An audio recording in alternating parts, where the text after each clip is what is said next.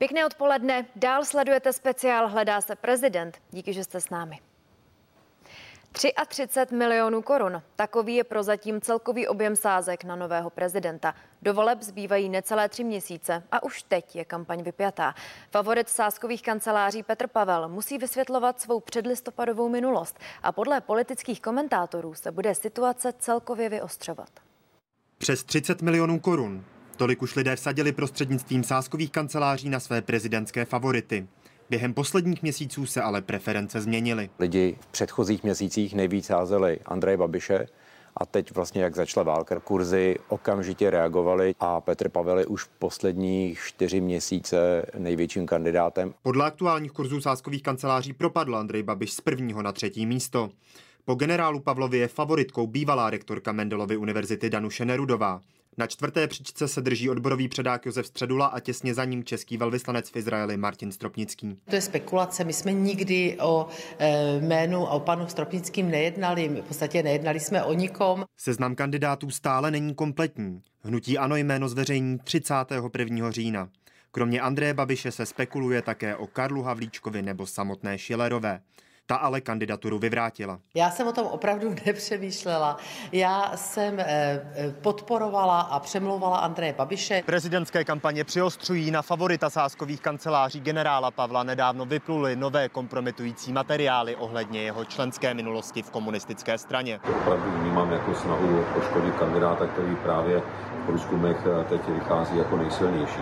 Já jsem se ke své historii vždycky stavil velice otevřeně. Přijdou možná i nějaká, nějaká nějaká nová odhalení, ale já se toho nebojím. Největší problém je, že možná Petr Pavel neřekl o své minulosti úplně všechno. To, co chtěl on a jeho tým e, udělat, aby se o tom rok mluvilo a najednou se zjistilo stejně jako Ondrej Babiše, to vlastně nikomu nevadí, tak se mu teďka vrací. Podle komentátora Petra Koláře bude poškozujících materiálů během následujících týdnů přibývat. Očekávám, že se budou objevovat materiály na všechny kandidáty, to tak před každými volbami. V úterý 8. listopadu bude seznam kandidátů definitivní. V ten den totiž končí oficiální podání listin u ministerstva vnitra. Jakub Kokoška, CNN Prima News.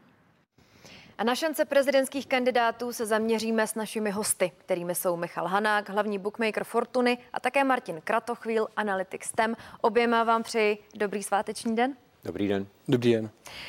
Kdo ze současných kandidátů nebo osobností, nebo můžeme tomu říkat zájemci o kandidáty na prezidenty, kdo podle vás má šanci uspět? Pane, pane Kratochvíle.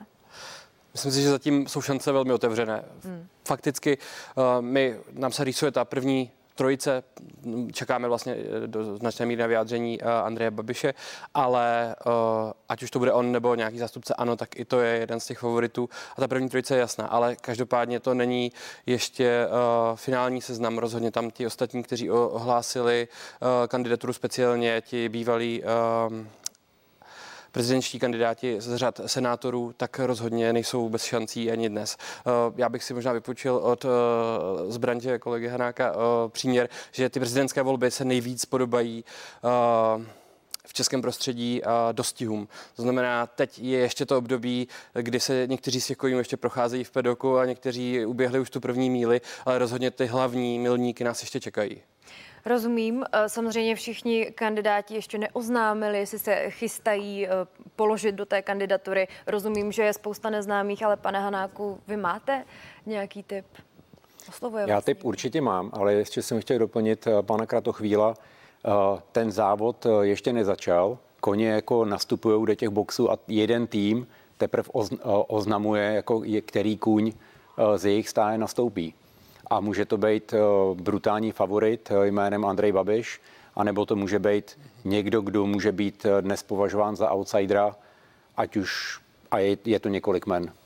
Ale zpět k vaší otázce, největším favoritem je podle sázek a podle kurzů Petr Pavel, ale hned je, kurzy tomu sice neodpovídají, ale vyrovnané šance s ním má Andrej Babiš, který je dneska ve velkém kurzu a ten kurz je tak vysoký proto, kurz je dneska, teď aktuálně ve Fortuně 5 k 1, u konkurence je o trochu vyšší a myslím si, že půjde dolů taky a vlastně všichni čekají na to, co v pondělí řekne Andrej Babiš, protože v tu chvíli se se vlastně šance jednotlivých kandidátů brutálně změní. Hmm. A co to tady z kurzy udělá, pokud Andrej Babiš v pondělí řekne, že kandidovat bude? Co, co vy tak eh, očekáváte? Ten kurz eh, na Andreje Babiše byl ještě před hodinou 7, teď aktuálně ve Fortuně 5 a ten důvod je, že my se snažíme nějak eliminovat případné riziko eh, na, na, na případné takzvané value bety, které by na Andreje Babiše mohly, mohly přijít od sázkařů, které mají nějaké insight info z okolí Andreje Babiše. A mm, ve chvíli, kdy Andrej Babiš ohlásí svoji kandidaturu, tak protože je velká osobnost, tak těmi kurzy hodně zamíchá, protože v tu chvíli bude jasné, koho ano vysílá do boje a pokud to bude osobnost Andreje Babiše, tak ty šance s Petrem Pavlem bude mít absolutně vyrovnané. Hmm. Um, pane Kratochvíle, kdybych si měla vsadit na výsledek, tak eh, co by byla větší jistota uh, podívat se na průzkumy anebo na kurzy? Myslím si, že pokud byste si měla vsadit, tak byste rozhodně měla počkat uh, po pondělku a pokud byste si měla vsadit, tak spíš podle těch kurzů. Rozhodně v těch průzkumech my vidíme nějakou, je to nějaký časozběrný snímek, když to ty kurzy reagují na uh, aktuální nálady. To znamená, i ten nejčerstvější průzkum je pořád zastaralý proti tomu, jak ty kurzy momentálně vycházejí. Takže pokud byste šla do té sáskové kanceláře, je lepší řídit se těmi kurzy a samozřejmě vlastním srdcem v tu chvíli. A víme tedy i nějak z minulosti, že kurzy jsou opravdu přesnější? Já bych doplnil to, co říkáte. Hmm. A nejpřesnější předvolební průzkumy z Ameriky vycházejí právě z kombinace veřejných průzkumů a kurzu sáskových kanceláří, protože kurzy sáskových kanceláří vyjadřují názor rozhodnutých voličů. Protože eh, je proti logice, aby vy jste si někoho vsadila a potom volila někoho jiného. Takže kurzy sáskovek jsou názory rozhodnutých eh, voličů a v kombinaci s předvolebními průzkumy vychází absolutně úplně nejpřesněji. Ještě jedno doplnění budu mít a to je, je rozdíl v tom, jak ten výzkum vychází ve chvíli, kdy ještě nejsou známi všichni kandidáti a jak poté. To znamená, mm. potom 8. Eh, listopadu začnou přicházet výzkumy, které můžeme brát opravdu vážně. Teď je to opravdu spíš takové to přesně to poměřování těch konňů, představování, kdo je ten silnější. Mm. Skutečně z toho vyplývá nějaká, řekněme, ta náklonost k těm uh, kandidátům a možná spíš uh, z nich je vidět, kdo je ten outsider, kdo není volitelný. Uh, lepší je se možná koukat než na tu preferenci, tak na tu druhou stránku, to znamená, jak moc ten člověk eh, vzbuzuje odpor. A to je možná ten, v tuhle chvíli to ten silnější indikátor a rozhodně to zase nevede k tomu jako sázení, ale může vám to říct, že si sázíte opravdu na černého koně, když má spoustu těch černých, červených čísel v tuhle. Mm-hmm. A pane Honáku, jak moc pracují bookmakeri právě, bookmakeri právě s výsledky těch průzkumů? Co vše ovlivňuje tu tvorbu kurzu? My, když ty kurzy začínáme uh, dělat, tak se s kolegy sejdeme, uděláme si takový workshop mm-hmm. a dáme uh, na papír uh, všechny potenciální uchazeče o, o, o ten konkrétní post. Vycházíme z nějakých, jako, mm, z nějakých jejich rozhovorů, které, které, jako, které jsou v médiích, i z potenciálního uvažování. Proto jsou třeba ještě v naší nabídce relativně jako bizarní jména, jakože bývalí sportovci, bývalí politici nebo uh, některé, některé uh, uh, mediální, mediální osobnosti. A když uděláme ten seznam, tak si stanovíme pravděpodobnosti jednotlivých kandidátů a potom ty pravděpodobnosti z procent převedeme do kurzů. A ve chvíli, kdy tuto nabídku prezentujeme, přijímáme sázky od jednotlivých klientů a ve chvíli, kdy se ty sázky naakumulují do nějaké, do nějaké výše, tak podle toho začínáme upravovat kurzy. Mm-hmm. Vlastně reagujeme na to potenciální riziko, které mm-hmm. nám přichází z těch vkladů. Mm-hmm. A pane Kratochvíle, jak se mění ty šance během kampaně? Vzpomenete si třeba z minulosti eh, na nějaké události, které třeba způsobily výrazný mm. výkyv? Já Možná bych uh, řekl několik bodů, které nás čekají uh, pro tyhle volby a dá se na nich ilustrovat i ta minulost. Hmm. To znamená, že první je vstup nějakého zásadního kandidáta. V našem případě, co už jsme probrali, je to uh, rozhodnutí Andreje Babiše o tom, jestli to bude on nebo někdo jiný. Hmm. To je jedna zásadní klíčová, klíčový moment. To se stalo třeba v první volbě, kdy tu kandidaturu oznámil Miloš Zeman.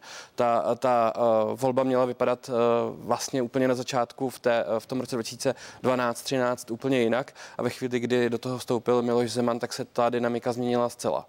Uh, zároveň uh, to jestli tam bude Andrej Babiš, rozhodne o, obecně o dynamice těch, souča- těch voleb, které nás čekají. Um, jsme viděli vlastně v minulosti ty, ta první volba, že měla dynamiku takovou, že byla relativně vysoká účast třeba v prvním kole a pak klesla s tím, jak vlastně jeden z výrazných kandidátů nepostoupil, byl to uh, Jan uh, Fischer, uh, tak ta účast ve druhém kole poklesla. Byl to menší zájem o to, negradoval ten souboj. Když to uh, ve druhém kole v roce 2018 uh, ta účast byla ještě vyšší, bylo to větší buď a nebo, byl to ten Miloš Zeman versus uh, Jiří Drahoš a bylo to hodně referendum o uh, Miloši Zemanovi. A pokud tam budeme mít letos eh, nebo v příštím roce eh, Andreje Babiše, do značné míry se to může stát referendem o Andreji Babišovi ve druhém kole. Andrej Babiš, jak už zaznělo v reportáži, se v tuto chvíli přesunul na třetí místo. Je to podle vás právě kvůli tomu, že tak dlouho vyčkává a možná je to potom takový začarovaný kruh, protože někteří komentátoři mi zase říkají, že Andrej Babiš čeká na to, jak budou vypadat ty průzkumy. Já myslím, že je to dost věc té taktiky. To znamená, mm. že ty kurzy se vyvíjejí trochu uh, mimo to, co se děje uh, v týmu Andreje Babiše nebo v jeho hlavě a uh, on, uh, jeho tým i Andrej Babiš sám se rozhodně spolehá na uh, vlastní výzkumy, které čte uh, a kurzy spíš sleduje, uh, řekl bych, uh, po straně, protože ví, rozhodně ví od svého týmu, že ty šance, pokud nastoupí, jsou vysoké, ale problematické pro něj právě bude to druhé kolo. To je vlastně mm. ta hmm. věc, která vychází ze všech výzkumů dosavadních a bude to pravděpodobně ta největší překážka překážka, nebo je to ta největší překážka v mysli Andreje Babiše. A jak tedy vysvětlit, že v těch průzkumech v tuto chvíli ztrácí? Uh, on ztrácí právě uh, v těch kurzech, ale ne v průzkumech. Na já... průzkumech je pořád buď na prvním nebo na druhém místě. Pokud by do, do té, kandidat, do toho, do té uh, volby šel, tak v prvním kole má vysokou pravděpodobnost hlediska průzkumu, má vysokou hmm. pravděpodobnost na úspěch, uh, buď na prvním nebo na druhém místě.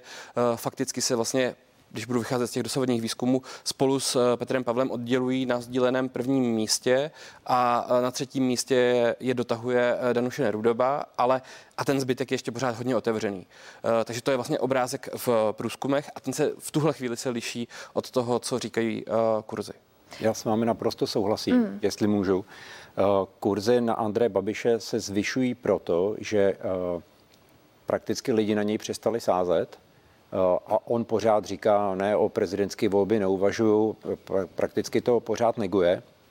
Eh, vystupuje eh, někde jako z, z, z backgroundu Danuše Nerudová, která, kterou média, bych řekl, trošku protěžují, dávají teď prostor a tyto kurzy neodpovídají přesně tomu, tomu těm sázkám, protože Andrej Babiš eh, je pořád, je, je na něj nasázeno mnohem víc než Dan, na Danuši Nerudovou, která je větším favoritem, aspoň podle kurzů. Hmm. A na paní Nerudovou uh, my ty sázky teď nevidíme. Takže my kurzy jako uh, upravujeme tak, aby jsme nebyli moc vysoko nad konkurencí, aby jsme nevytvářeli uh, nějaký šurbety, value bety, ale uh, ty sázky na paní Nerudovou nejsou, jsou spíš na Andreje Babiše ale chybí tomu ty velké sumy, kteří, které, které uvidíme podle mě později ve chvíli, kdy ano ohlásí, kdo bude jejich kandidátem.